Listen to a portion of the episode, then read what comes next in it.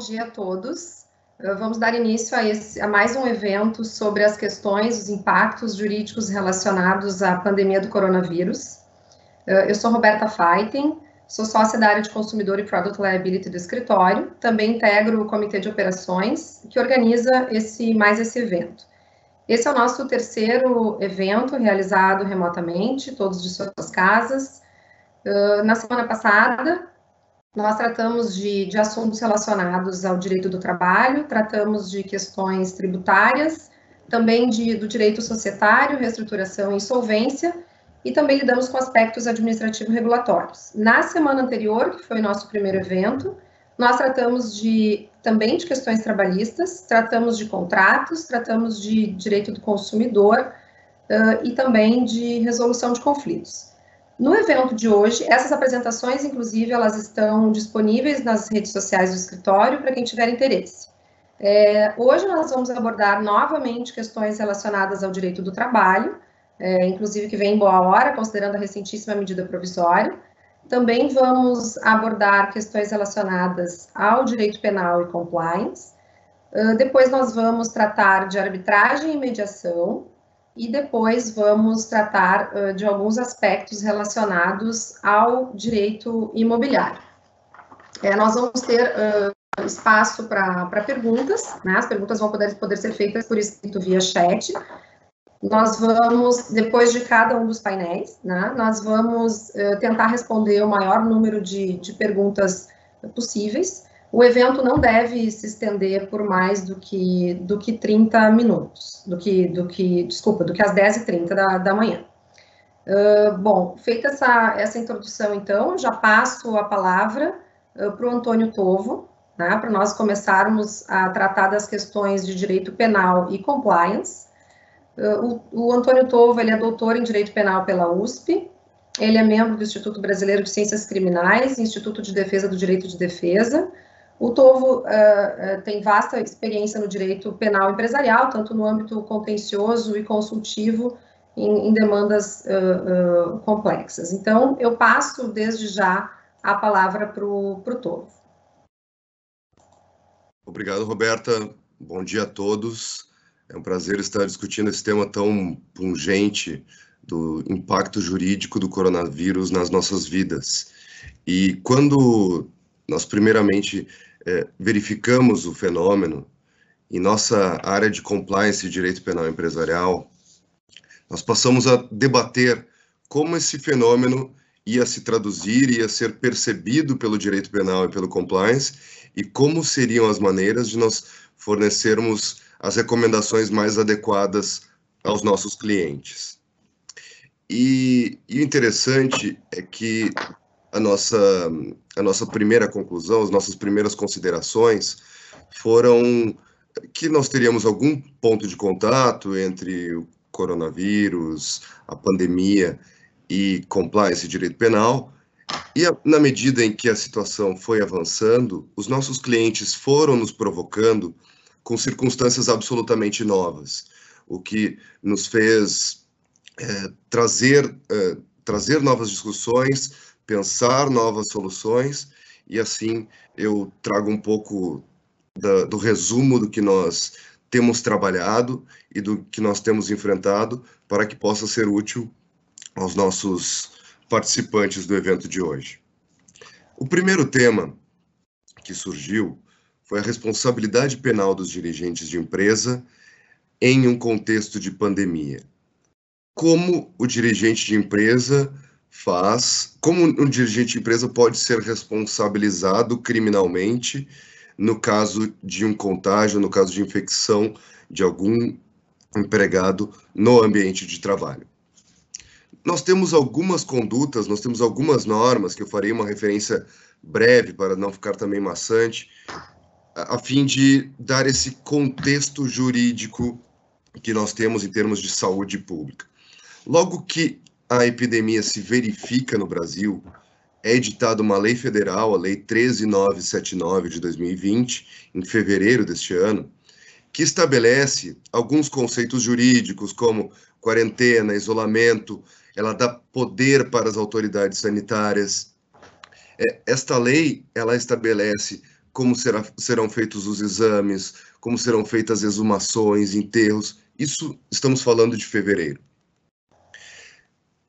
Como parecia que algumas pessoas ainda eh, não acreditavam, não tinham a dimensão, a consciência da gravidade da doença, é editada uma portaria interministerial, a portaria número 5 do Ministério da Justiça e do Ministério da Saúde, que reforça os termos da lei federal e atribui aquele que eventualmente violar os termos da lei 13979 as condutas do artigo 268 e do artigo 330 do Código Penal. E agora eu vou falar um pouquinho o que, que é o artigo 268 e o que, que é o artigo 330 do Código Penal. O artigo 268, ele trata da violação de uma medida preventiva sanitária, ou seja, bem o caso que nós estamos falando. Há uma medida determinada e, e a pessoa resolve violá-la. A pessoa é colocada em isolamento, como nós tivemos diversos casos, pessoas que viajaram e foram colocadas em hospitais, pessoas que foram para uh, resorts de luxo. A pessoa descumpre essa medida. Ela está incorrendo no artigo 268. Outra situação, o artigo 330, o crime de desobediência. Desobedecer ordem de funcionário público. Esta é a conduta é, que, que se destina a fazer valer a decisão de uma autoridade, aqui nesse caso uma autoridade sanitária, para evitar que nós tenhamos os efeitos é, nocivos do descumprimento e especialmente no contexto de pandemia. Por fim, eu falaria ainda do artigo 129, que é a lesão corporal. Então, no caso de um efetivo contágio num, numa, num ambiente de trabalho, a lesão corporal, ou seja, eu, eu possibilitar que a integridade da saúde de alguém seja afetada, ela pode ser caracterizada. Esses crimes, evidentemente, eu não estou pensando num contexto em que o executivo eh, faz a, a inoculação do vírus em um, em um empregado, mas nós estamos pensando tanto no cometimento do crime como na forma omissiva, isto é, aquele que deixa de tomar os deveres de cuidado pertinentes e assim ocorre uma violação às normas sanitárias. Esses crimes embora não tenham grandes apenamentos, sejam todas condutas de menor potencial ofensivo, evidentemente tem uma, um grande caráter de risco reputacional associado. Para tratar da evitação desses crimes, da evitação desse risco reputacional, eu vou para o segundo tema, que é qual a relação do compliance com a pandemia. Pois bem, para evitar, para prevenir que ocorram esses crimes nesse ambiente, o ideal é que os dirigentes, as pessoas com efetivo poder de decisão, elas tomem as medidas necessárias para que todos sejam conscientizados, todos sejam treinados, seja fornecido EPI, seja fornecido álcool gel, é, máscara, é, torneiras para, para higienizar as mãos. Então, todo, todo o amparo, todo o respaldo do cuidado, da prevenção, deve ser fornecido para evitar que nós tenhamos essa violação às medidas sanitárias. É, é muito importante também a conscientização. Muitas pessoas, especialmente os menos instruídos não têm a efetiva dimensão do que, que significa a pandemia e dos riscos inerentes a uma contaminação em massa. Então, é, nós, ter, nós termos políticas reforçadas é algo que nos, nos reforça muito e nos é, evita muitos problemas futuros. Então, assim nós temos assim nós temos muito da, da evitação daqueles crimes que eu falei no primeiro momento. Há um outro risco de compliance, como nós estamos falando de avaliação de risco e prevenção de risco, há um outro risco que nós estamos num contexto em que logo haverá injeção de muito dinheiro de entidades de fomento e entidades governamentais na economia. E esse dinheiro será injetado tanto por contratos, contratos públicos flexibilizados, quanto por licitações flexibilizadas. E aí, evidentemente, há espaço para todo um, todo um cabedal de fraudes financeiras, fraudes contábeis, é, corrupção, conflito de interesses. Então, novamente, deve haver um reforço das políticas e um reforço dos mecanismos de, mecanismos de controle de integridade para evitar esse tipo de fraude em um contexto de maior injeção de recursos por parte de entidades de fomento. Feito, feita essa segunda observação, eu passo para o terceiro e último tópico da minha apresentação, que também é algo que tem sido demandado, especialmente da nossa equipe tributária, que é estou com muita o, chega o cliente e fala estou com muita dificuldade financeira eu precisarei postergar o pagamento de alguns tributos. E aí já temos visto algum tipo de, de medida do poder público flexibilizando os prazos flexibilizando as declarações. É, o que que acontece em termos de risco penal. E o, o que, que nós temos sido demandados também.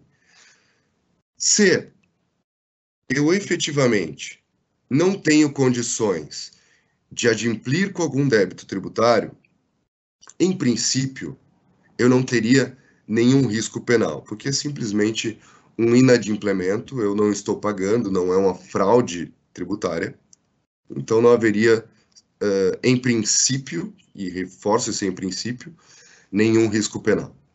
Mas a partir do julgamento do ICMS no RHC 163334 pelo STF, nós temos uma flexibilização dos preceitos de direito penal para aceitar que dívidas tributárias se transformem em crime. Ou seja, o tributo declarado e não pago pode ser considerado crime de acordo com precedentes das cortes superiores. Como eu faço para me precaver nesse caso? E o que, que nós temos recomendado? Que se tome especial cuidado que aqueles tributos em que há algum tipo de retenção, por exemplo, ICMS, por exemplo, IPI, as verbas previdenciárias, que eles sejam os últimos tributos a, a não ter adimplemento. Se não for possível pagá-los, então nós recomendamos que eh, se, se faça todo um rastro documental de maneira a afastar qualquer alegação de que se está ocultando, de que se está omitindo, fraudando, dissimulando. E vejam aqui há, um, há até um certo, uma certa divergência entre a recomendação tributária e a recomendação penal. A declaração, esse rastro documental, ele para fins penais, ele é a prova de que não há dolo na conduta. Para fins tributários, ele já causa a perda de uma oportunidade, de uma providência que seria a autodenúncia. Então, é interessante e por isso nós temos trabalhado muito com nossa equipe tributária para achar a, a solução mais adequada. O que nós vemos de, de cenário, então, é que houve um endurecimento do direito penal tributário. Nós estamos em um momento em que deverão ser aceitas as teses de inexigibilidade de conduta diversa, excluindo a tipicidade do delito tributário, e rumaremos depois para um momento também de maior rigor na aplicação do direito penal tributário, por conta de uma necessidade de fazer caixa, de trazer dinheiro para o erário. Portanto, já, já alonguei mais do que, do que pretendia, eu fico à disposição de todos e agradeço pela participação e pelo interesse. Obrigado. Tovo, obrigada pela, pela exposição. É, gostaria de fazer, a, já passar para a parte das perguntas e questionar um, em relação a essa questão dos tributos, né? Caso o, ocorra esse adiamento no pagamento dos tributos, se tiver alguma, alguma persecução criminal em relação a isso, quem pode ser punido da empresa? Essa é uma questão, Roberta, que tem sido muito também é, demandada. Qual, como é que é a cadeia de responsabilização? E como no direito penal só há responsabilidade da pessoa jurídica nos casos ambientais, nós não teríamos na, a responsabilidade da pessoa jurídica nos casos, num caso de crime tributário. Então, iria para as pessoas físicas. Quais serão as pessoas físicas que serão responsabilizadas, que poderão responder a inquérito? Aqui nós teremos, por conta da, da necessidade de uma responsabilidade su subjetiva, nós teremos a criminalização daqueles que têm direta relação com o fato e têm poder de agir de maneira diferente. Falando em matéria tributária, aquele que decidiu pelo não pagamento e teria poder para realizar o pagamento daquele tributo. E daí, evidentemente, eh, a, a possibilidade de responsabilização variará de acordo com a estrutura da pessoa jurídica em questão. Ok, ok, obrigada.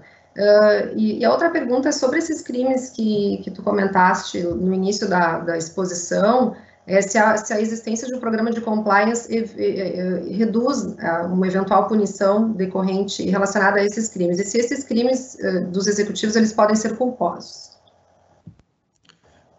Então, com relação ao efeito de um programa de compliance, um programa de integridade, é previsto na lei anticorrupção, na lei 12846, e ele reduz a responsabilidade que recai sobre a pessoa jurídica. Ainda nós não temos uma regulação suficiente sobre o efeito de um programa de compliance para a responsabilidade da pessoa física. Mas, evidentemente, na medida em que o programa é reforçado, em que há um sistema de controle de riscos, investigações, um canal de denúncias ativo, nós temos todo um cenário, todo um contexto que favorece a atenuação da responsabilidade, e temos exemplos doutrinários disso, a atenuação da responsabilidade da pessoa física. Com relação à modalidade culposa, que foi algo também questionado por alguns clientes nossos, é, nós, no direito penal, só é punido o crime culposo quando houver uma previsão expressa. E nesses casos, no artigo 129, no artigo 132, o 268, 330, só é possível uma conduta ou uma omissão dolosa. Não é possível que por uma negligência, por uma imperícia, o sujeito incorra nessa prática. Ótimo, é Tovo, muito obrigada, muito obrigada pela, pela exposição. Bom, nós vamos passar agora, então, para os aspectos jurídicos relacionados ao direito do trabalho. Né? Tivemos aí uma, uma recente medida provisória que vamos, vamos falar a respeito disso. Vou passar a palavra para a Júlia Braga. A Júlia é mestranda em Direito do Trabalho pela Universidade do, do Estado do Rio de Janeiro. Ela possui especializações no país e no exterior é presidente da Comissão de Arbitragem Trabalhista no Centro Brasileiro de Mediação e Arbitragem. A Júlia tem vasta experiência em demandas individuais, coletivas, tanto no contencioso estratégico quanto no consultivo e também na arbitragem relacionada ao direito do trabalho. Então, passo a palavra à Júlia. Obrigada, Roberta. É, primeiramente, gostaria de agradecer a todos os nossos clientes e parceiros que estão nos assistindo hoje. É, como a Roberta acabou de falar, eu vou abordar hoje, então, sobre a nova MP, a MP 936, que foi editada agora na última quinta-feira, na madrugada da quinta-feira, né? Está se tornando uma tradição aqui. Nós, advogados trabalhistas, estamos conectados 24 horas por dia, porque são muitas mudanças, né? É, e essa é uma MP assim que ela foi muito aguardada, né? Ela, ela vem sendo muito aguardada pela comunidade jurídica, pelos operadores do, do direito, pelas empresas, é, até mesmo porque, né, a MP 927, que foi a que precedeu a MP 936, ela foi bastante criticada, né? Ela foi feita de uma maneira, na nossa visão, muito assodada, tanto é que no dia seguinte, né, o principal artigo que a MP 927 trouxe, ele acabou sendo revogado pelo presidente da República. Então, é, nós estávamos com a expectativa dessa nova MP, da MP 936, e de fato, é, a, no, a, nossa análise preliminar é que é uma MP, né, uma medida provisória, muito mais coesa, técnica, eficiente e proativa do ponto de vista do governo, né? É, seguindo aí uma linha, uma tendência internacional é, que vem sendo adotada pelos demais países em relação à ajuda às empresas né, nessa situação de pandemia. Então, seguindo o exemplo de Estados Unidos, Itália, França, Espanha, Austrália, que já vinham né, adotando medidas de, de auxílio às empresas. Então, a MP 936, né, do dia 1 de abril, veio nessa linha. É, e aí, eu vou, eu vou abordar os principais aspectos da, dessa MP. E aí, quais são os dois pontos né, que a MP mais importantes que essa MP trouxe? Primeiro, a questão da redução de jornada de trabalho proporcional e proporcionalmente o salário, né? E, além disso, a suspensão dos contratos de trabalho. É, eu, eu acho que, para facilitar o, aqui a, a, o nosso, a nossa conversa, eu acho que faz mais sentido a gente começar falando do aspecto em comum de ambas essas medidas, de ambas essas modalidades, e depois eu vou falar especificamente da redução de jornada e do salário, e depois, por fim, da suspensão dos contratos de trabalho. Aí eu entro mais nas especificidades. Bom, o que, que a gente observa de aspectos em comum entre essas duas modalidades, né?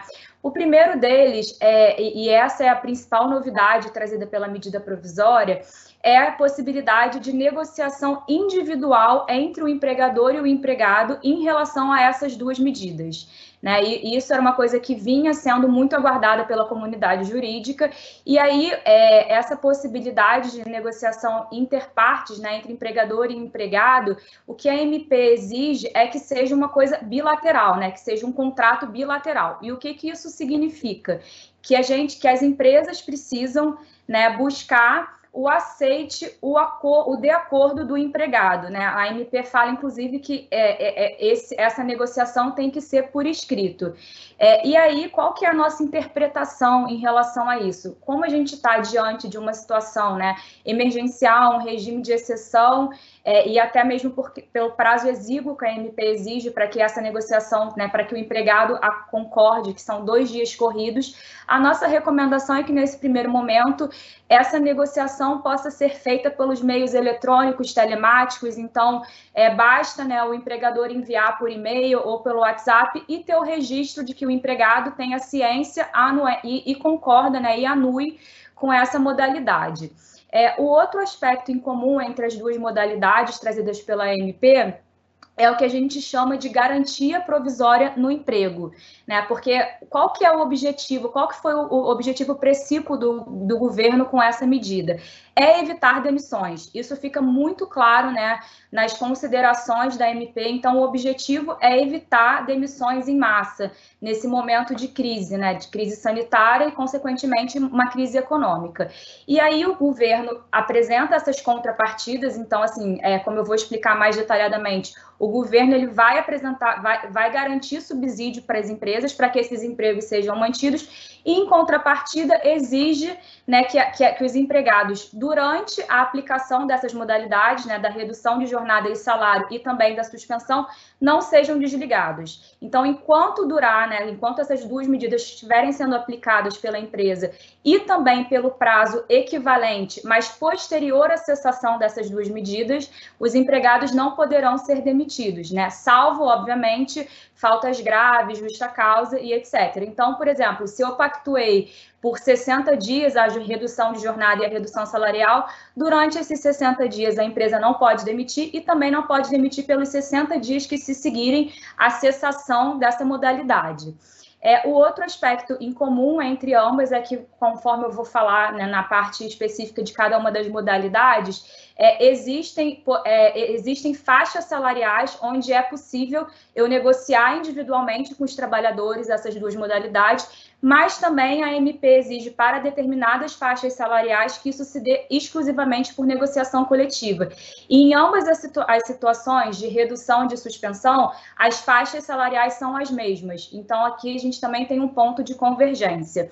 A outra, o outro ponto né, de convergência também entre as duas medidas é esse auxílio, né, é, é, é essa contrapartida que o governo está garantindo para as empresas, que é o que a gente chama de benefício emergencial de preservação do emprego e renda, que nas duas modalidades, né, é, em ambos os casos é indexado pelo seguro-desemprego, eu vou explicar isso melhor mais para frente. É, e, por fim, é, a necessidade de comunicação é, que, que, que necessita ser feita tanto com, nos casos de acordo individual, obviamente, né? Então a empresa acorda com o empregado e ela tem a obrigação de comunicar isso ao sindicato e também ao Ministério da Economia, no prazo de 10 dias corridos. E aí é importante destacar que, ao contrário da, da, da, necessidade de anuência do trabalhador, aqui, nessa comunicação com o sindicato e com o Ministério da Economia, não há obrigatoriedade de concordância de nenhuma dessas duas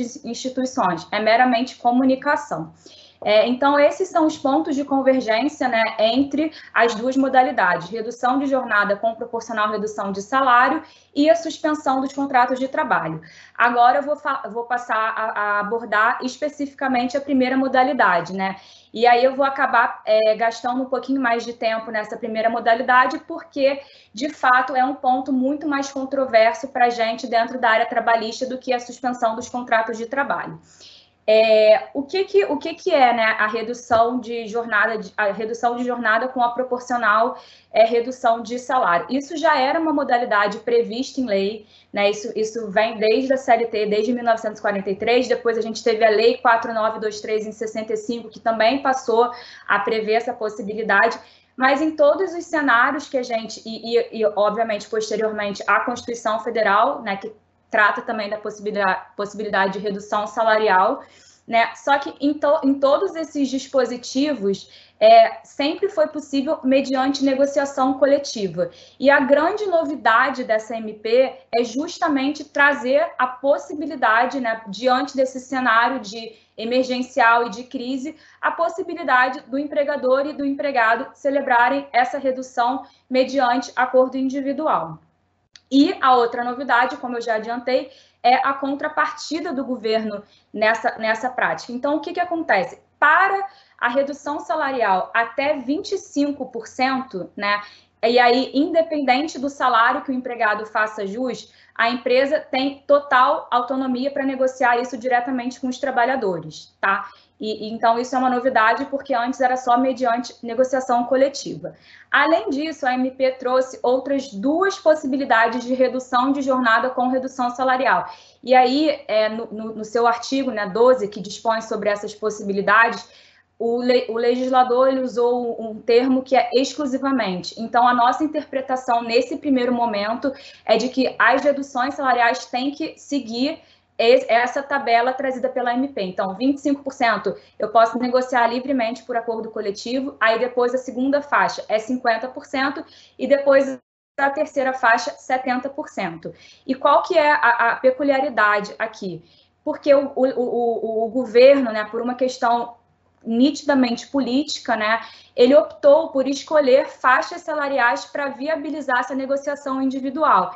Então, dentro dessa redução de 50% e 70% que é prevista, eu só posso fazer negociação individual para aqueles empregados que ganhem até três salários mínimos, né, o que equivale a R$ 3.117 em valores atuais, ou para aqueles empregados chamados hipersuficientes, né, que ganham uma remuneração acima de R$ 12.202 e possuem, possuem um diploma de nível superior. Tá? Isso foi uma escolha do governo.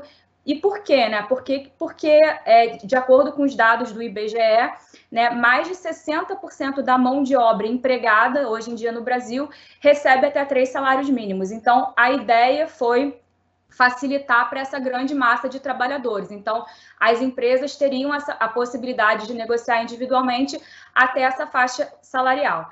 Aí a pergunta que vem é, mas em relação à faixa intermediária, né, entre os 3.117 e os 12.212, é, aí a AMP também deixa claro que para essa faixa salarial, só mediante negociação coletiva. Tá? Então, isso foi uma escolha, de fato, do, do governo.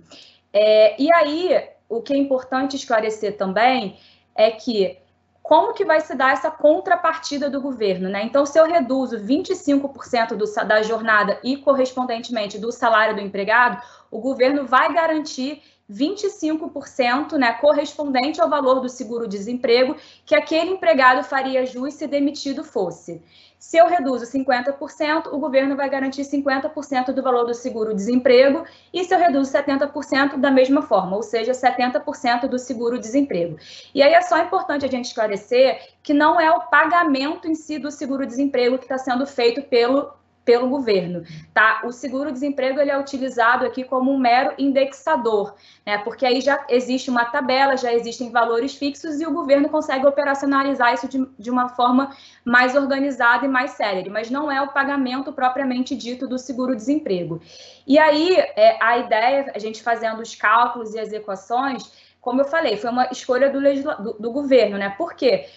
Se você considera os empregados até três salários mínimos, a perda salarial deles com a redução é significativamente inferior do que aqueles empregados que são os hipersuficientes, que têm uma redução, né, um, um, um valor de salário muito mais alto.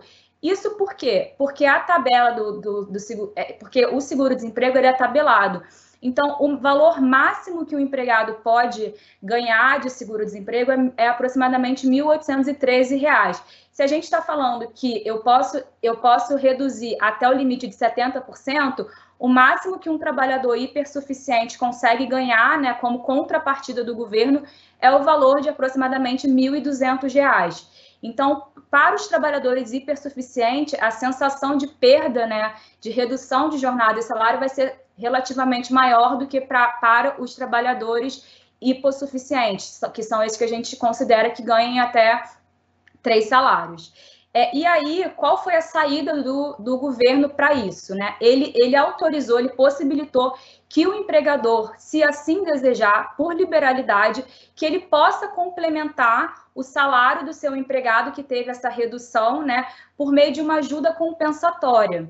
Né? E qual que é a vantagem disso? Porque a ajuda compensatória, diferentemente do salário, ela não vai incidir, ela não vai ter incidência de reflexos fiscais, trabalhistas, previdenciários. Ela vai ser uma ajuda indenizatória.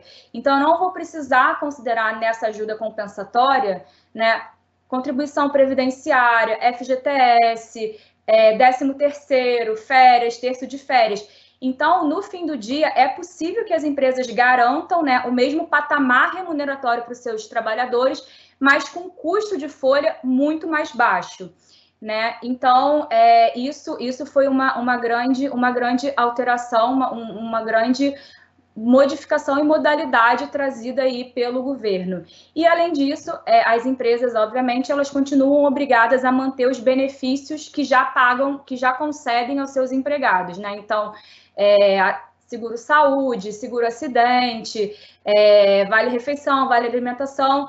É, nesse primeiro momento, assim, fazendo uma análise mais preliminar, nos parece fazer sentido, né, a exclusão do pagamento do vale transporte. Afinal, os empregados, em tese, eles não necessariamente, né, eles vão estar trabalhando, eles podem estar trabalhando em home office. Então, nesse primeiro momento, talvez desse para suprimir esse, esse, esse benefício especificamente. É, e aí esses são os principais, essa, essas for, essa foi a principal é, alteração aí em relação à redução de jornada com a proporcional redução salarial. E sempre quando a gente fala é, desse assunto, né, principalmente por meio de negociação individual, como eu falei, a Constituição Federal, no seu artigo 7 inciso 6, ela já previa essa possibilidade né, desde 88. Só que qual que é o dispositivo? A Constituição Federal fala que é possível reduzir salário desde que mediante negociação coletiva. Então, sempre quando a gente fala de, de redução salarial, surge, né, agora, agora, obviamente, de redução por negociação individual, surge a questão da constitucionalidade, né? Será que essa MP ela vai eventualmente ser questionada em relação à, su sua constitucionalidade, né? É, será que é possível a gente, diante dessa situação emergencial, é, dar uma interpretação mais flexível do artigo 7 inciso 6 da Constituição? É, esse é um tema que já vem sendo debatido né, pela doutrina trabalhista, pela jurisprudência já há muitos anos. Né? A gente já, já viu algumas decisões, o TST já se pronunciou em alguns momentos, alguns momentos sobre esse assunto, mas a verdade é que assim não existe resposta certa. Né? Existem panoramas e o que a gente, o que a gente entende né, é que nós nunca estivemos diante de uma situação de calamidade pública né, com, com essa intensidade, é, dessa forma.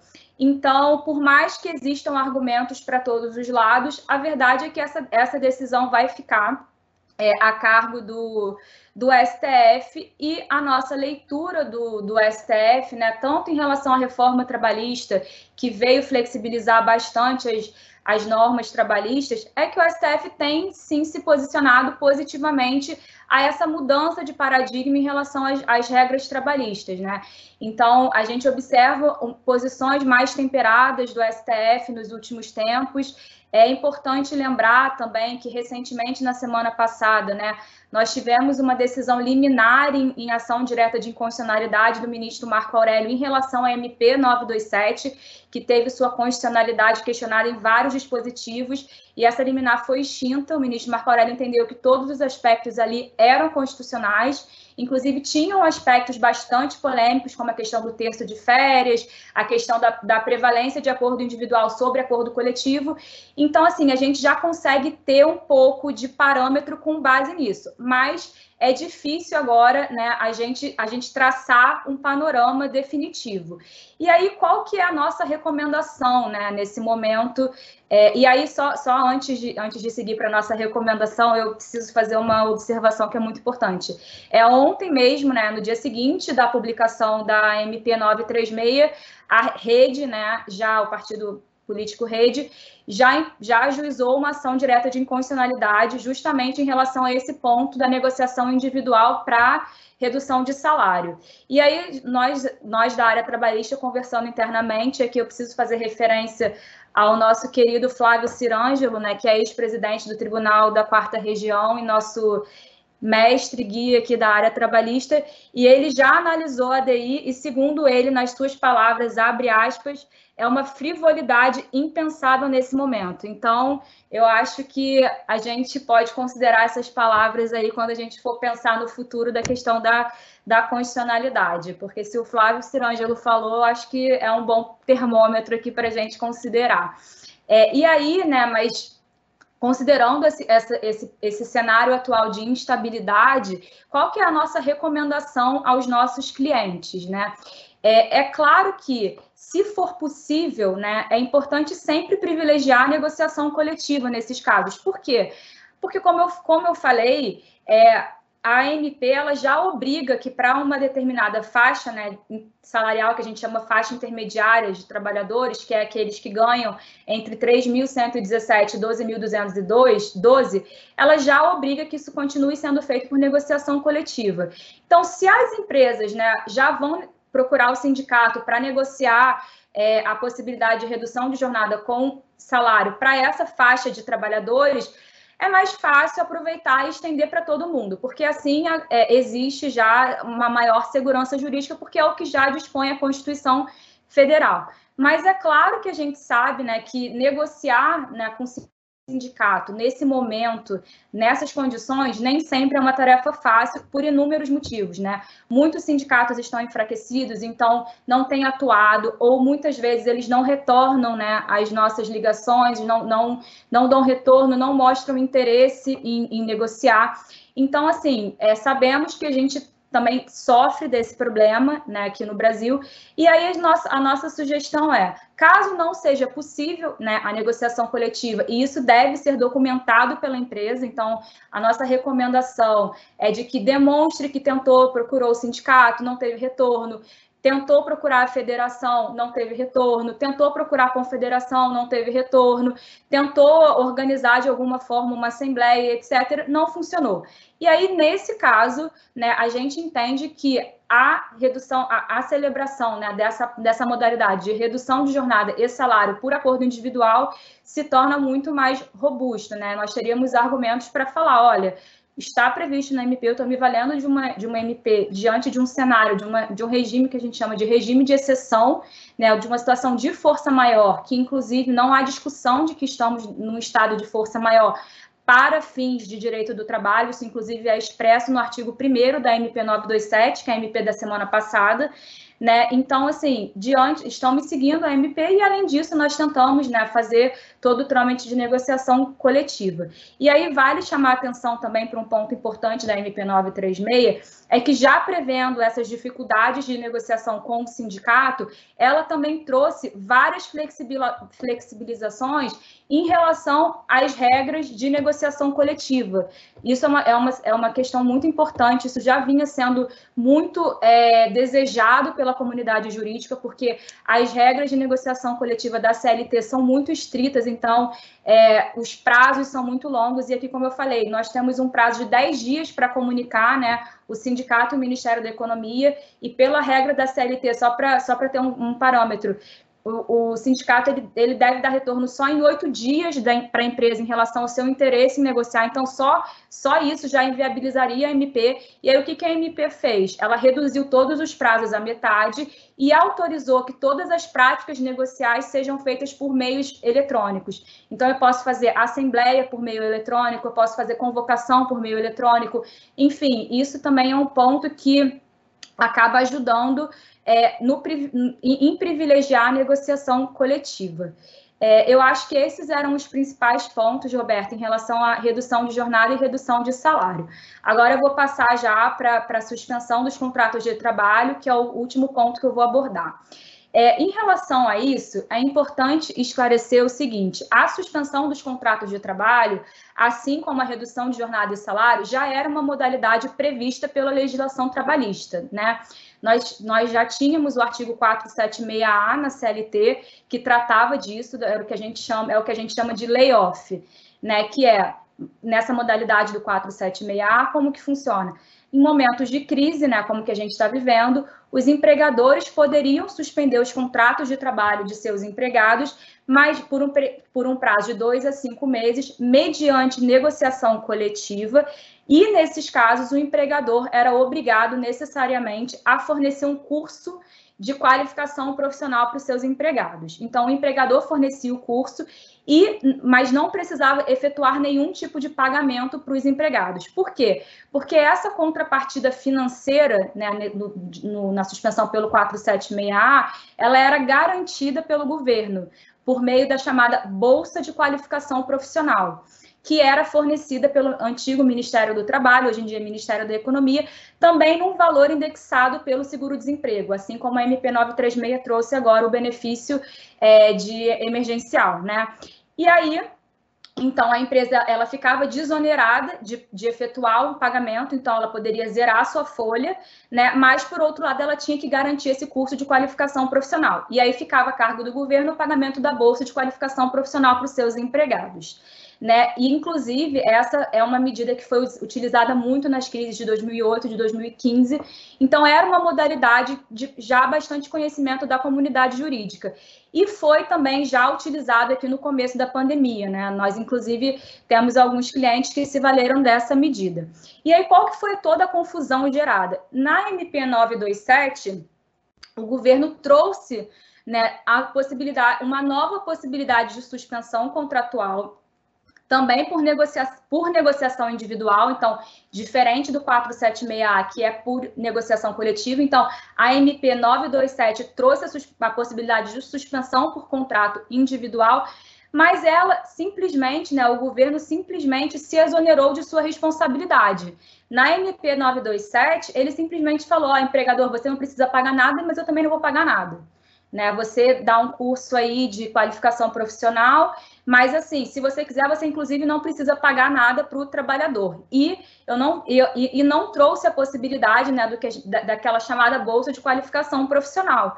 Então, assim, na verdade, ele não só não ajudou as empresas, né, ele não, não apresentou nenhuma contrapartida.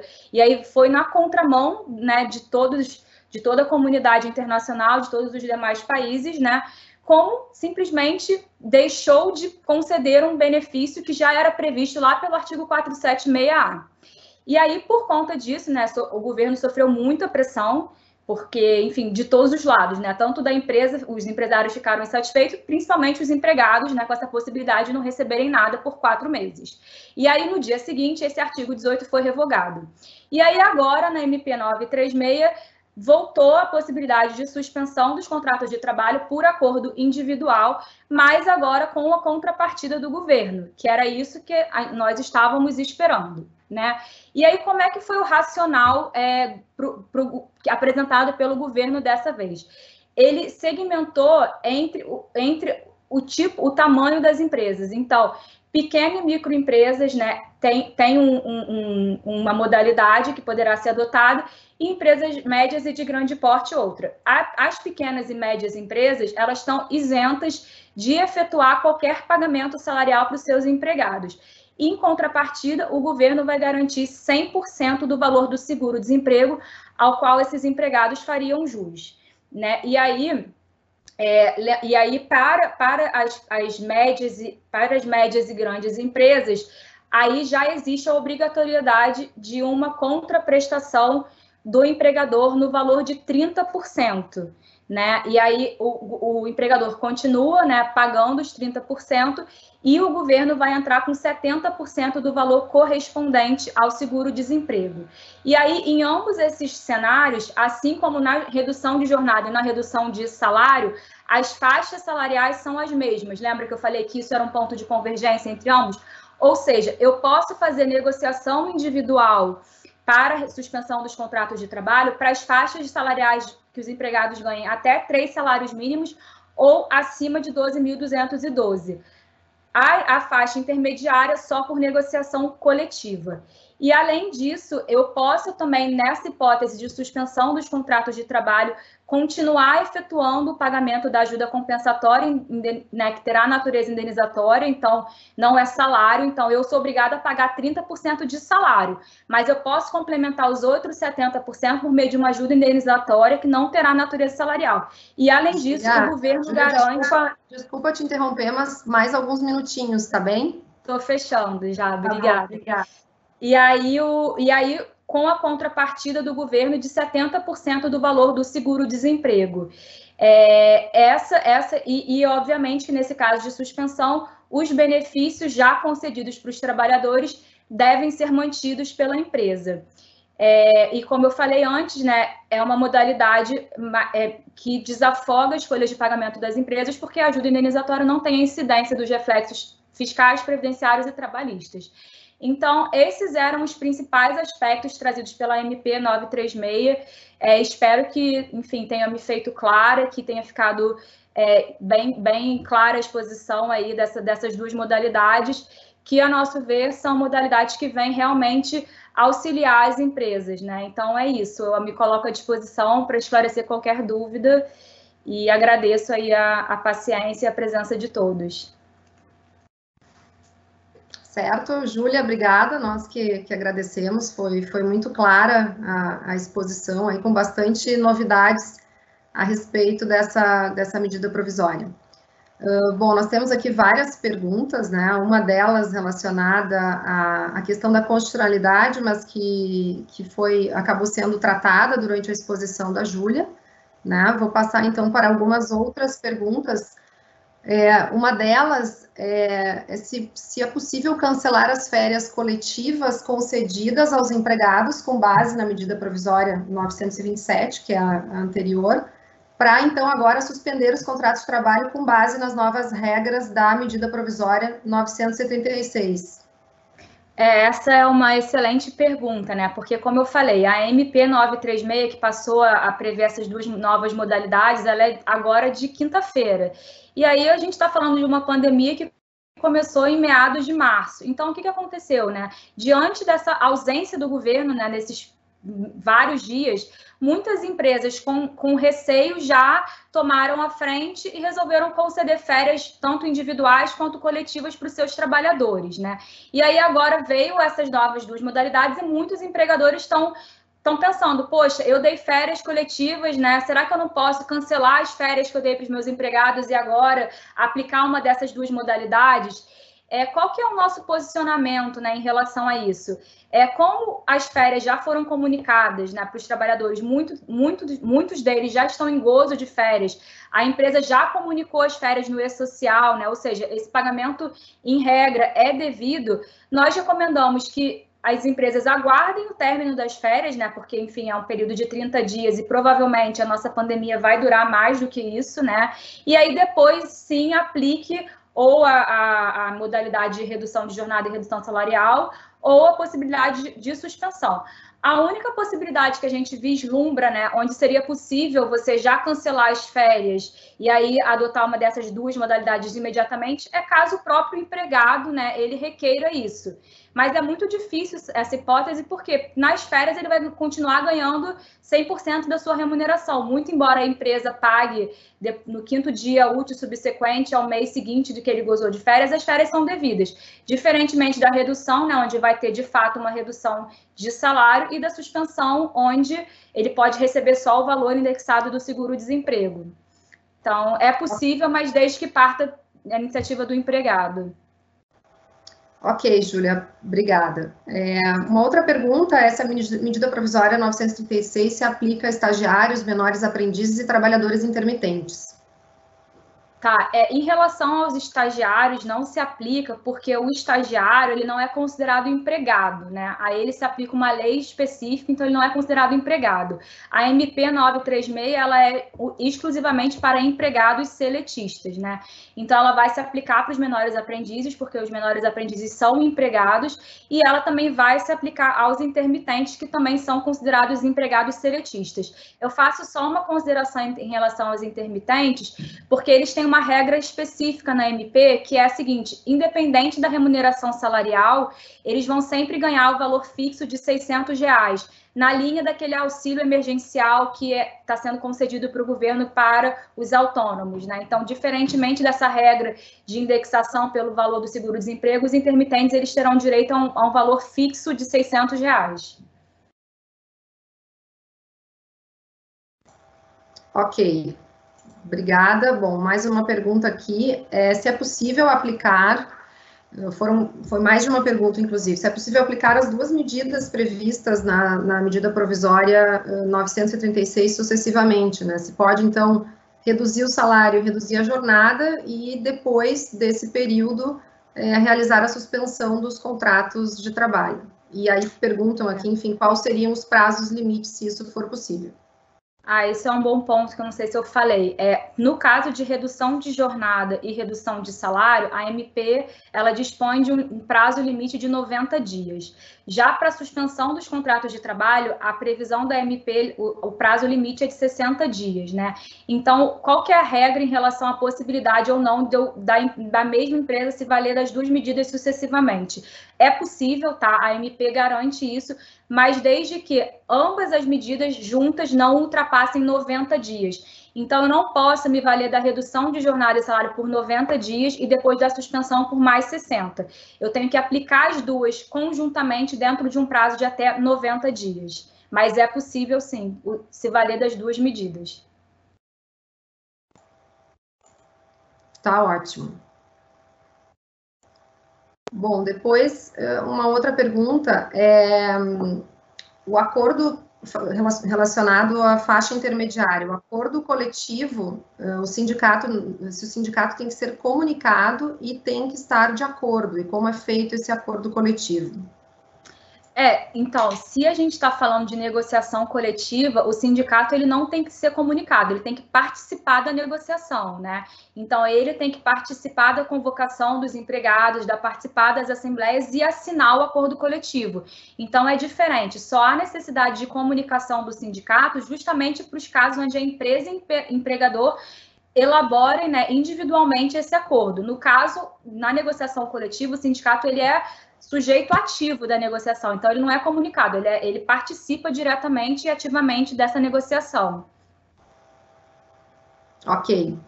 Uh, uma outra pergunta também é se a retirada do Vale Transporte seria uma possibilidade so, somente no caso de suspensão do contrato. Sim, a gente, a gente entende que o vale transporte, né, principalmente se o trabalho, na, principalmente na hipótese de suspensão, porque na hipótese de suspensão, necessariamente o empregado não pode trabalhar. Inclusive, se, na, se dentro da suspensão ele trabalhar, essa, essa modalidade é descaracterizada. Então, se não há trabalho, não há locomoção, né? Não há o trajeto casa-trabalho, trabalho-casa. Então, não há o fator condição para garantia desse vale transporte. Então, na suspensão, a gente, a gente entende até com uma certa tranquilidade que é possível sim a supressão desse benefício. Tá ótimo, Júlia, obrigada. Existem tem, tem, ainda muitas outras perguntas aqui relacionadas ao assunto, mas considerando o horário, eu vou vou prosseguir, depois nós tendo, tendo mais tempo, nós voltamos a algumas perguntas, a Júlia pode, poderá responder, ou inclusive responder depois é, por e-mail, então eu vou passar, uh, nós vamos passar agora para as questões relacionadas à arbitragem e mediação, né, o Luiz Peretti, nosso, nosso sócio da área de resolução de conflitos, ele é especializado em arbitragem, mediação, resolução de disputas há, há mais de 10 anos. O, Peretti fez mestrado em Direito na França, foi o secretário-geral da Câmara de Arbitragem da, da Fiesp. Então, eh, vai nos, nos vai, vai tratar desse tema conosco. Passo a palavra, então, ao Peretti. Obrigado, Roberta, pela apresentação. Bom dia a todos. Eu hoje vou conversar com vocês sobre o impacto do surto da, de coronavírus nos procedimentos arbitrais em seguida, vou analisar a mediação como uma ferramenta útil para garantir ou favorecer a continuidade dos contratos e da execução dos negócios, mesmo dentro desse panorama, eh, essas circunstâncias novas que nós estamos vivendo, né? Então, começando com esse primeiro painel de arbitragem, eu acho que nesse momento a arbitragem no Brasil já dispensa apresentações, nós temos uma lei moderna desde 1996, que foi considerada constitu constitucional em 2001, e ela é muito prestigiada pelo novo Código de Processo Civil, que inclusive deixa claro que se trata a sentença arbitral proferida por um árbitro é um título executivo judicial apto a cumprimento de sentença, né? E essa sentença é especial porque ela pode ser apresentada ah, em 161 países que são signatários da Convenção de Nova York, para execução direta, como se fosse o julgamento uh, final do judiciário local. Então, você tem acesso a uma rede internacional que pode ser benéfica para negócios multinacionais. E hoje no Brasil ela já é uma realidade, nós temos todo ano mais de 700 casos só nas câmaras brasileiras, e a maioria dos negócios complexos, grandes contratos de infraestrutura, de uh, construção, os contratos de fusões e aquisições, eles todos se referem à arbitragem. Então, essa pandemia ela veio afetar também uma série de procedimentos que estão em andamento, né? E o que primeiramente se nota é que as câmaras arbitrais reagiram e elas reagiram de uma forma um pouco distinta do judiciário, porque elas não adotaram uma solução em bloco uh, pro, de suspensão de prazos, mas elas baixaram normas, uh, cada uma delas adaptando os seus serviços para assegurar a continuidade das arbitragens que estão em andamento. Acho que não seria interessante aqui eu fazer uma lista de todas as uh, normas que foram uh, editadas nesse período, mas o que de interessante pode se retirar é que as câmaras estão funcionando, elas atendem uh, por telefone, por e-mail, estão trabalhando remotamente. os procedimentos tiveram, aqueles que tinham audiências presenciais estão passando a ter audiências por videoconferência e os protocolos seguem normalmente, uh, acontecendo por e-mail. Nesta semana, inclusive, né, a nosso, nossa equipe teve enviando diversos prazos para as câmaras por e-mail ou pelo sistema uh, específico criado por essas câmaras e tem funcionado de forma normal. Olha, é bastante compreensível que as câmaras não tenham adotado uma solução em bloco de suspensão dos prazos. A arbitragem é um método adequado de resolução de disputas, então ela tem que ser adaptada para as circunstâncias do caso concreto. Entretanto, isso não quer dizer uh, que, em casos excepcionais, havendo uma justa causa, não se possa pedir alguma medida uh, de adaptação aos árbitros. Nós, no escritório, temos alguns advogados, sócios que atuam também como árbitros, e eles se mostraram simpáticos a essa ideia de que, havendo justa causa, uh, se possa pedir uma suspensão de prazos ou alguma adaptação. Aqui, para aqueles que não uh, conhecem o, a prática do dia a dia da arbitragem, é bom lembrar né, que são litígios complexos. O advogado, além de fazer a parte de representação jurídica, de apresentação legal e fática dos casos, a gente atua praticamente como um project manager, gerindo uh, os subsídios enviados por uma série de profissionais, peritos de engenharia, de contabilidade, de tantas outras áreas, de testemunhas, né? Então, é compreensível que, em alguns casos, é, essa pandemia vai é, trazer algumas dificuldades. Entendo que, havendo justa causa, os tribunais vão estar sensíveis e também, é, em arbitragem, como acontece muito, é possível que as partes, os advogados, por meio de seus patronos, né, as partes uh, acordem algum tipo de adaptação. Isso se faz muito. Os advogados, os prazos normalmente são recíprocos, então é possível que as dificuldades se encontrem de ambos os lados. Outro ponto que parece interessante lembrar nesse momento é que é, vai haver sim um, um, aumento dos casos de arbitragem, mas é interessante lembrar que essa ferramenta ela já vem sendo adaptada a casos específicos no Brasil há alguns anos e recentemente nós temos a, a, o surgimento de uma figura peculiar que é o árbitro de emergência.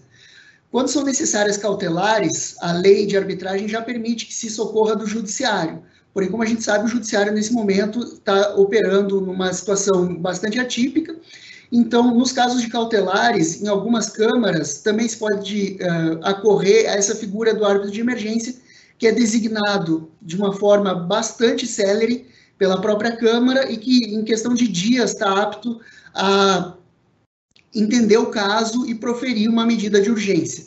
Essa decisão ela é vinculante, ela pode, inclusive, por meio de uma carta arbitral, ser enviada para repartições públicas ou para outros, uh, outras figuras que tenham que intervir nesse processo. Com relação às custas da arbitragem, também é interessante lembrar que uh, as câmaras normalmente operam numa sistemática em que elas recolhem as custas e a partir de então elas permitem o processamento da arbitragem. Obviamente, uh, os árbitros não são uh, remunerados pelo governo, nós temos que assegurar a remuneração desses profissionais. Então, normalmente se recolhe isso de antemão e esse, os custos da arbitragem, os honorários dos árbitros vão sendo liberados à medida que o procedimento evolui. Entretanto, é importante lembrar que algumas câmaras têm disposições, eh, algumas expressas e algumas que são eh, definidas pela praxe, de permitir o parcelamento de custas de arbitragem. Então, por exemplo, a, CCI, que é uma Câmara Internacional com escritório no Brasil, tem uma norma específica no anexo relativo a custas da sua regra, permitindo o parcelamento. Esse é o caso da Câmara Ciesp e Fiesp também, que atua nisso, e o próprio Câncer CBC, que embora não tenha uma disposição expressa no regulamento também pode, em certos casos, admitir, admitir o parcelamento de custas. Né? Para concluir com relação à arbitragem, eu acho que o grande legado que essa época vai trazer, tentando olhar pelo lado positivo, vai ser a redução de custos de arbitragem decorrente do uso mais intenso de ferramentas eletrônicas.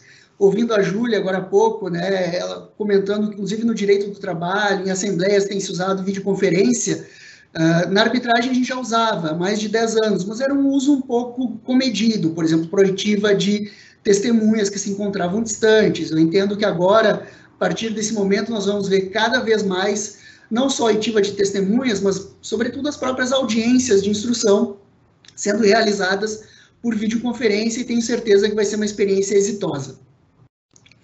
Bom, com isso eu concluo esse primeiro painel da arbitragem, esse panorama do que a gente tem enfrentado nesses dias, e passo à segunda e última uh, parte da minha exposição, que é relativa à mediação. A mediação, embora ela exista há muito tempo, é uma figura que tem ganhado importância no Brasil. Né? Ela uh, é o método adequado de resolução de disputas em que as partes não vão delegar a decisão a um terceiro, mas elas vão chamar um profissional que não vai decidir, que não vai dar um parecer, mas que vai simplesmente ajudá-las a achar de comum acordo uma solução criativa para o problema que elas estão enfrentando. A mediação ela pode ser usada para todos os direitos disponíveis ou para todos os direitos indisponíveis que admitam transação. Essa é a definição da Lei 13.140, que foi promulgada em 2015. E no Brasil, a mediação ela pode ser judicial ou extrajudicial. Por que, que eu trago essa definição? porque muitas vezes, quando nós falamos sobre mediação aos nossos clientes, nós ouvimos aquelas experiências que as partes já estão acostumadas no SEJUSC da mediação judicial. É, é claro que, embora se tenha toda a boa vontade e todo o comprometimento do judiciário em tentar fazer a conciliação e a mediação judicial uh, serem mais utilizadas e serem mais eficazes, ainda, uh, tendo em vista a estrutura e a dedicação, ou mesmo a especialização dos profissionais, ela não tem o mesmo grau de eficácia da mediação extrajudicial, que pode ser feita ou uh, perante câmaras, de acordo com seus uh, com seus regulamentos ou uh, diretamente juntamente com o mediador, se as partes assim decidirem. A mediação ela pode ter valores módicos, né? Citando o exemplo da Câmara Ciesp-Fiesp, no início do procedimento é cobrado só uma taxa de mil reais, que é um adiantamento de custas de correio. A Câmara ela toma essa missão de tentar unir as partes nesse procedimento. Se não for bem sucedida, ela devolve esse valor se uh, o procedimento for para frente, aí são recolhidos os honorários dos árbitros. Então, em geral, é um procedimento com custos bem módicos, se comparando à arbitragem. Claro que nós temos outras câmaras em que os custos podem ser um pouco maiores, como na CCI ou na, no KCCBC, mas ainda assim é uma alternativa que parece interessante, tanto em termos de custo como de prazo. E ela pode ser, sobretudo, eu entendo que a vantagem da mediação não seja é, simplesmente uma questão de custo e de prazo. Ela é uma ferramenta muito útil para se buscar soluções criativas em se tratando de litígios complexos, né? Como imagino toda a nossa audiência saiba, o juiz ou o árbitro ele tem está distrito aos pedidos das partes, é o tal do princípio da congruência ele não pode deferir nada além do que é pedido, nem ficar aquém do que é pedido. Então, ele não pode simplesmente examinar a situação e buscar aquilo que seria uma situação ótima para maximizar os ganhos de todos.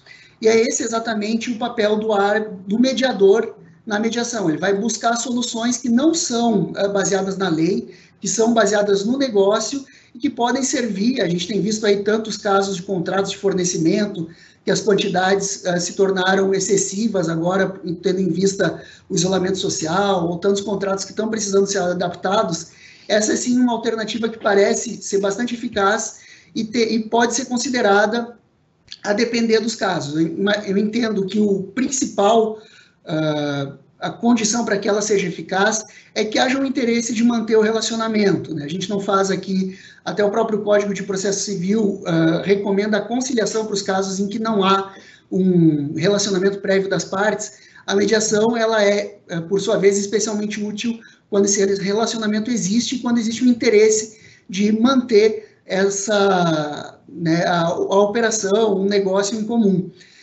Então, sobretudo, para manter as cadeias de produção operando, né, eu entendo que os parceiros empresariais eles vão precisar buscar bastante flexibilidade, vão precisar cooperar, e o mediador, ele é um profissional que pode ser muito útil. Né? Um último comentário nesse ponto é que a gente ouve muito dos clientes, olha, se houvesse possibilidade de um acordo, eu mesmo já teria feito isso, né? Embora eu entenda que os profissionais jurídicos, eles desenvolvem mesmo esse feeling de saber quando é possível fazer um acordo ou não, quando ele é mais uh, suscetível de acontecer ou não, eu entendo que no Brasil, uh, recentemente, nós temos uh, cada vez mais uma especialização e um desenvolvimento dos mediadores que faz com que eles tenham, sim, ferramentas úteis para fazer isso acontecer ao mesmo ou ao menos para favorecer que isso aconteça. Então, eu acho que nesse momento nós devemos confiar nessa técnica e podemos uh, tentá-la, porque a possibilidade de que ela seja eficaz uh, é bastante interessante. Então, fica com isso nesse segundo painel, lembrete da mediação, que pode ser usada para destravar discussões que se encontrem engessadas, e com isso eu encerro a minha intervenção, fico à disposição, à disposição para eventuais perguntas depois disso. Obrigado. Ótimo, ótimo, Peretti, obrigada pela, pela exposição. É, em quais tipos de, de, contratos, de negócios ou indústrias a mediação ela pode ser mais útil, na tua opinião? Bom, Roberta, ela em princípio se aplica a todos os casos, né? mas essa é uma ótima pergunta porque, uh, como eu dizia, né, o, a mediação ela ela requer uma certa boa vontade das partes, é necessário que elas vislumbrem um futuro conjunto. Então, acredito que, sobretudo nos contratos complexos, uh, imagino que o escritório atua muito em contratos de construção, contratos de infraestrutura, em que existe uma relação comercial que não pode ser desfeita diante da primeira dificuldade. A gente imagina, ela também pode ser bastante útil no seio de sociedades, quando os sócios enfrentam algum tipo de impasse. E no escritório, eu tenho notícia que, inclusive, nós tivemos a utilização bem sucedida da mediação em recuperação judicial. Né? Então, acredito que os contratos podem variar, mas in, basicamente eles precisam ser uh, contratos complexos que requerem uma cooperação de longo prazo das partes, né? E que uh, e que haja esse uh, que não sejam contratos instantâneos, né? Que são executados de forma pontual, que exista o interesse de manter o relacionamento. Ótimo. Obrigada. É, uma, uma, outra dúvida que surge uh, com frequência é se não houver um, um, acordo, né, se as propostas, as concessões que são, são oferecidas na mediação, elas podem ser usadas depois como prova em um futuro litígio. É, esse é um excelente ponto, inclusive é um dos grandes receios que a gente encontra dos clientes para participar desse tipo de procedimento. As partes têm o receio de que, ao uh, entrar numa discussão de mediação, elas vão apresentar suas armas e que a partir daí vão então dar mais tempo para outra parte se preparar para o litígio que pode advir. Entretanto, a Lei 13140, ela tem uma disposição expressa dizendo que as propostas e os fatos revelados na mediação, elas não são admissíveis como prova na arbitragem ou no judiciário. Então, não é porque eu propus um acordo ou porque foram feitas análises conjuntas que isso vai poder uh, implicar algum tipo de admissão uh, depois no procedimento arbitral ou no judiciário. Dito isso, Roberta, eu tenho um certo receio uh, a, ao, eu entendo que a mediação ela não precisa passar por revelações muito intensas uh, nesse período uh, com relação aos fatos do caso. Eu acho que ela serve mais para explorar soluções e para buscar saídas. Né? Se nós ficarmos aí fazendo uma prévia da arbitragem, eu, isso acontece, eu vi na minha experiência acontecer em casos bastante específicos, né, em que você faz praticamente um julgamento prévio da controvérsia, eu acho que nesse, aí, se isso ocorrer, as partes estão deturpando a finalidade da mediação, não é isso que se deve fazer, não deve se buscar quem tem razão, mas sim buscar a saída para o litígio. Então, como as partes têm o total controle da mediação, né, ninguém é obrigado a, ficar na mediação até o final do acordo, se isso acontecer, eu acho que as partes estão muito justificadas a sair da mesa de negociação e dizer, olha, nós estamos aqui para resolver o problema. Se vocês quiserem reconstituir os fatos e fazer um julgamento prévio, bom, então nesse momento eu acho que vocês estão tomando uma atitude litigiosa que não vai gerar frutos na mediação. Mas isso se corrige, acho que é algo que a gente pode evitar. Ok, Peretti, muito obrigada. Eu vou passar, considerando já o tempo o horário aqui, vou passar desde logo é, a palavra para o Fábio Baldiceira, para tratar dos aspectos de direito imobiliário relacionados à pandemia. O Fábio é doutor pela, em Direito pela Universidade de Burgos, da Espanha, ele é especialista em Direito Imobiliário, diretor do Ibradim, no estado do Rio Grande do Sul, e também diretor da Associação Gaúcha de Advogados do Direito Imobiliário Empresarial, HDI, e tem bastante larga experiência aí na solução de questões imobiliárias complexas. Vou passar então a palavra para o Fábio. Obrigado pela apresentação, Roberta. Agradeço também aos nossos clientes, colegas e parceiros que, que nos acompanham nessa manhã. Como adiantado, vou, vou tratar dos aspectos imobiliários, ainda que sejam bem amplos, vou tentar dar uma pincelada naqueles aspectos que eu acho, que eu considero que nesse momento são, são mais oportunos. A pandemia da Covid-19, né, ou do novo coronavírus, afetou a todos, passando a ser, inclusive, uma questão hoje que, que transcende fronteiras. É, é uma situação nova, né, e eu acho que a gente tem que unir os esforços aqui, tanto através dos nossos clientes aí e colegas, para que a gente possa vencer essa, essa situação de exceção. Eu organizei uh, a minha fala, primeiramente, fazendo uma aproximação do conceito de caso fortuito e força maior. Foi muito noticiado na imprensa ou em alguns artigos, talvez um pouco precipitados, assim, que, bom, agora a gente tem, tem alguns elementos de caso fortuito e força maior que são, que são causas não esperadas, simplesmente todos os contratos vão ser rompidos, então acho bom, a gente, importante a gente situar né, uh, em relação a esse conceito. Depois eu vou falar das possíveis consequências que podem advir né, dessa pandemia, com base né, agora o que são 10 e 15, com base nas informações que a gente tem até 10 e 15, né? Porque a gente está sabendo que tramita em caráter de urgência, né, no Senado, um projeto de lei do senador uh, Antônio Anastasia, que vem regular relações de, em caráter emergencial e transitório, né, de direito privado, e com aspectos também que vão influenciar nas relações imobiliárias, sobretudo na locação até agora, né? Ainda que a gente sabe que esse projeto já conta com 86 emendas. Emendas. E por último, eu vou passar para vocês as recomendações práticas, né, que a gente tem feito em relação ao, aos aconselhamentos, né, do que fazer nessa crise, né? Bueno, Caso fortuito e força maior. Qual é a noção do caso fortuito e força maior? Ele é uma excludente de responsabilidade. Ou seja, se configurado for, eu não respondo por os prejuízos que eu causei à outra parte. Ou seja, não necessariamente aqui a gente está falando de um motivo de rescisão nem de revisão do contrato. Isso aí poderia se traduzir, por exemplo, se num período que eu estou acometido por esse caso fortuito ou força maior eu não conseguir cumprir a obrigação, eu não vou pagar eventual penalidade, juros ou, ou indenização à outra parte.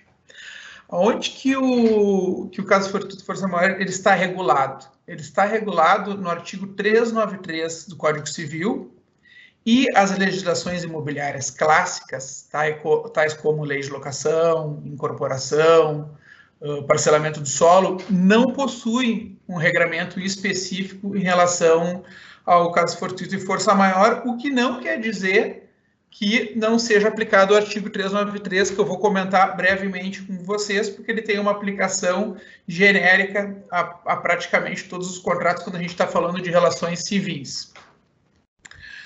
Quando então se verifica o caso fortuito e força maior? Ele se verifica de um fato necessário no qual seja cujas consequências, os efeitos sejam impossíveis, né, não sejam possíveis de te, determinar ou de impedir. Ou seja, se o devedor, no caso, ele já tem um prévio conhecimento, ou seria possível dele tomar atitudes que prevenissem né, esse dano ou, ou esse inadimplemento, eu não tenho uma configuração de um caso fortuito e força maior. Disso nos leva à conclusão que eu não posso falar realmente, então, que todos os contratos hoje foram afetados pela pandemia.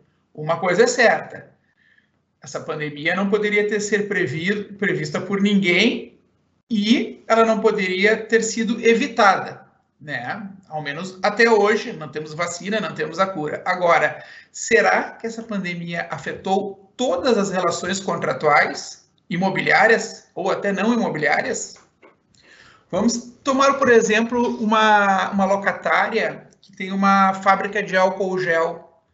Talvez o faturamento dela nesse período, numa indústria, nunca tenha sido tão grande como está ocorrendo agora.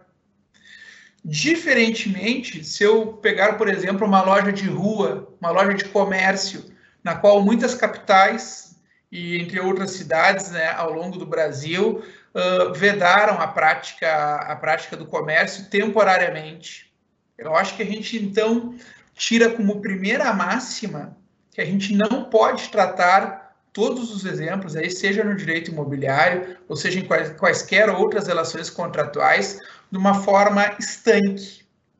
E aí isso nos causa bastante preocupação, ainda que a exemplo do que foi tomado em, em arbitragem, em, em, direito público, que eu acho que o, o, o, governo não pode ficar inerte, mas eu acho muito perigoso que seja promulgada uma lei de forma apressada. Por exemplo, as relações, a lei de locações, a lei de locações, ela já é uma lei madura, ela tem 30, praticamente 30 anos né, de, de, de utilização. Eu acho que nesse momento a gente tem que ter muito cuidado para alguma alteração de forma abstrata, como tinha inclusive no projeto do, do senador Anastasia, que de, decreta, decretava tipo uma moratória de 30 de março a 30 de outubro.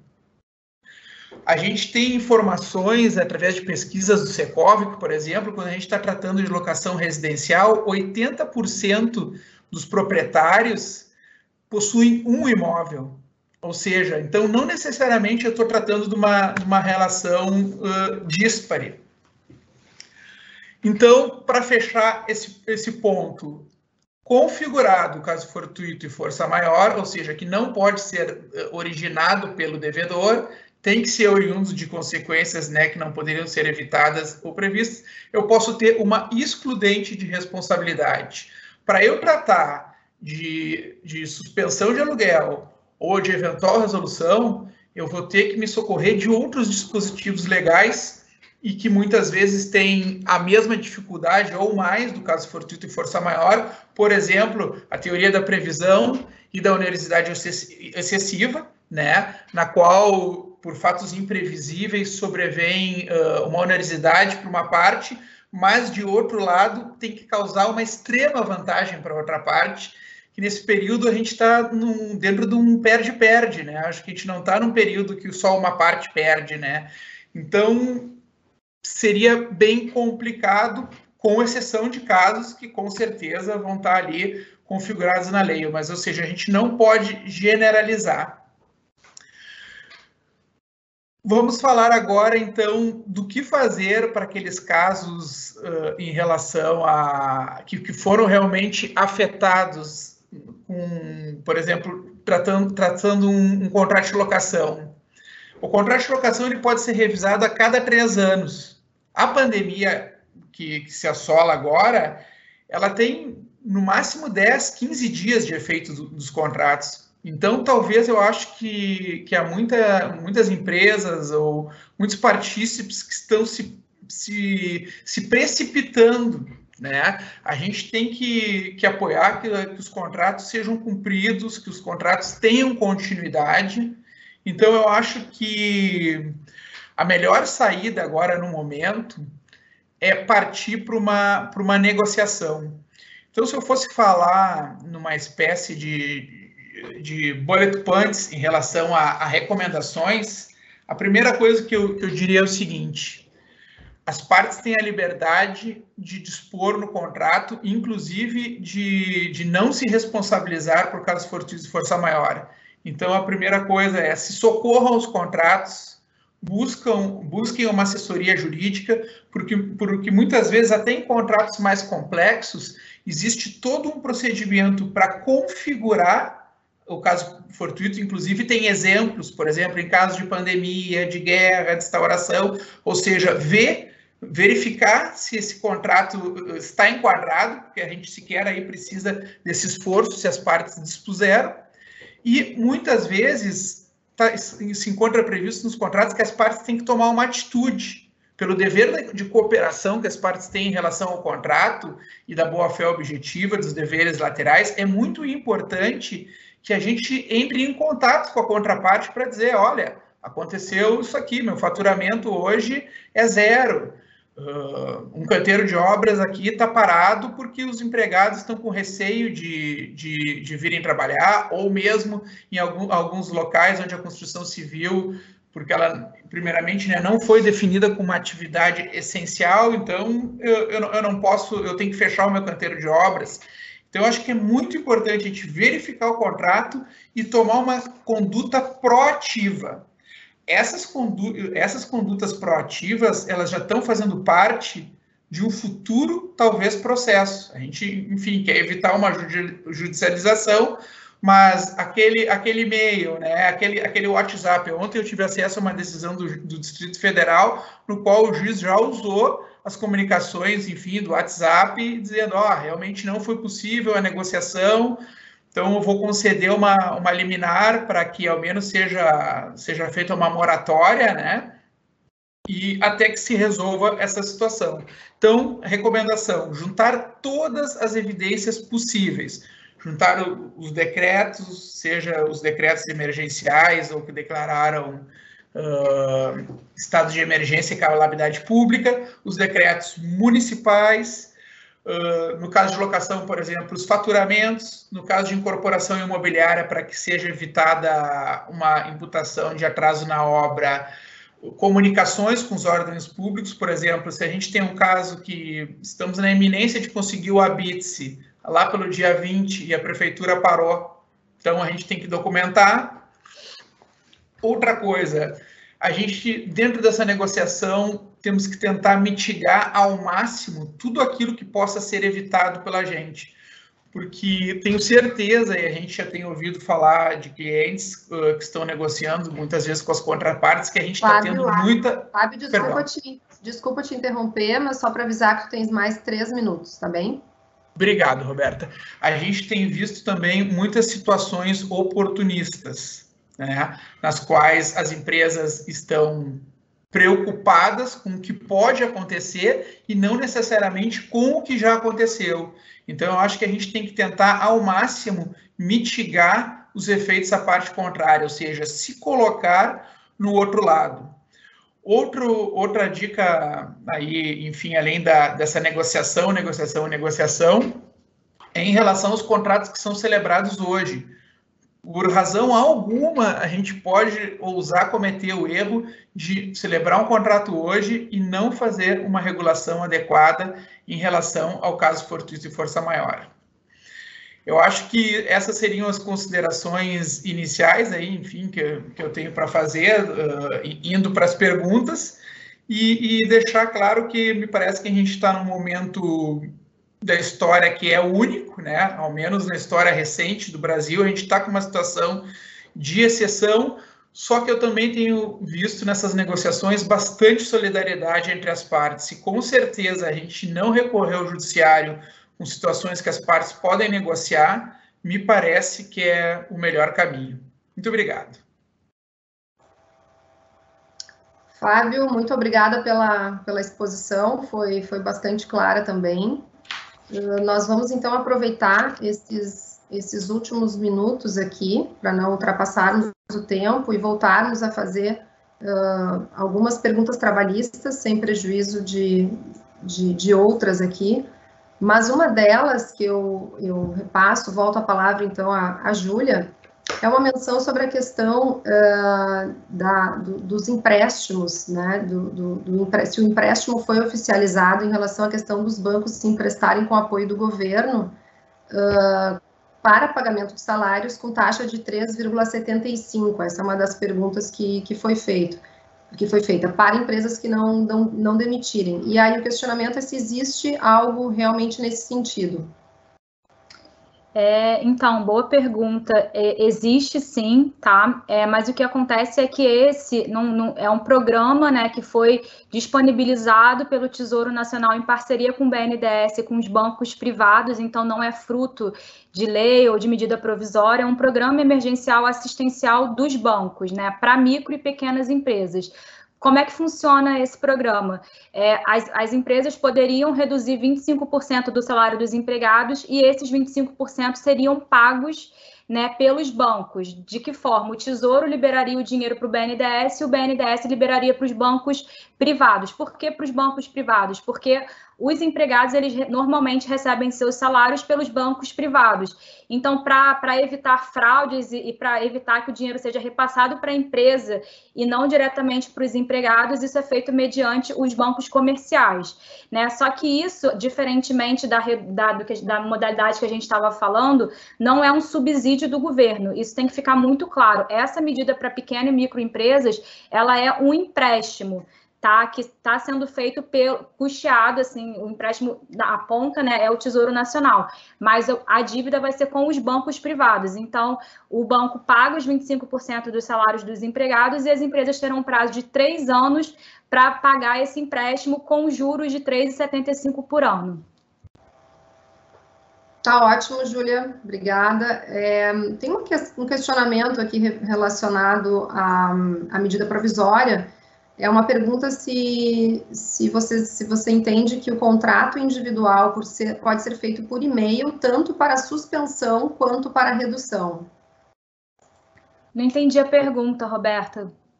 Se o contrato, é, o contrato, em relação ao contrato individual, né, que não precisa ser feito pelo sindicato, em relação uhum. à medida provisória, se pode ser feito por e-mail, tanto para suspensão quanto para redução.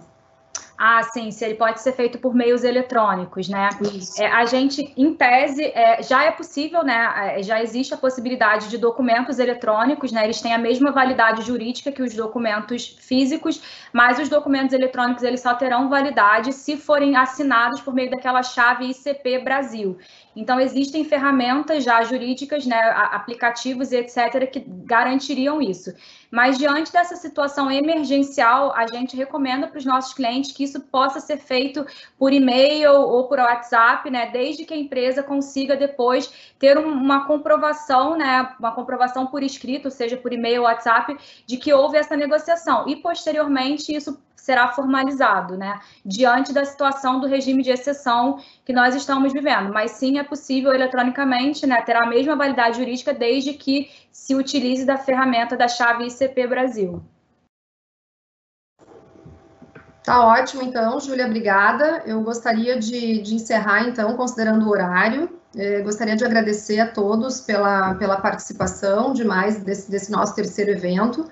Ele vai ser disponibilizado posteriormente. Gostaria de agradecer também ao Peretti, ao Fábio, ao Tovo e à Júlia, e aos demais que participaram nos demais eventos. É, desejamos que tenhamos contribuído com essas discussões uh, tão importantes, tão relevantes, de questões tão novas, né, e, e, e, com muitos, muitos debates ainda pela frente, uma, uma alteração, muitas alterações de cenário ainda é, desconhecidas que esperamos, então gostaríamos de reforçar aqui a nossa disponibilidade é, para seguir tratando desse assunto e agradeço então mais uma vez e, e até a próxima.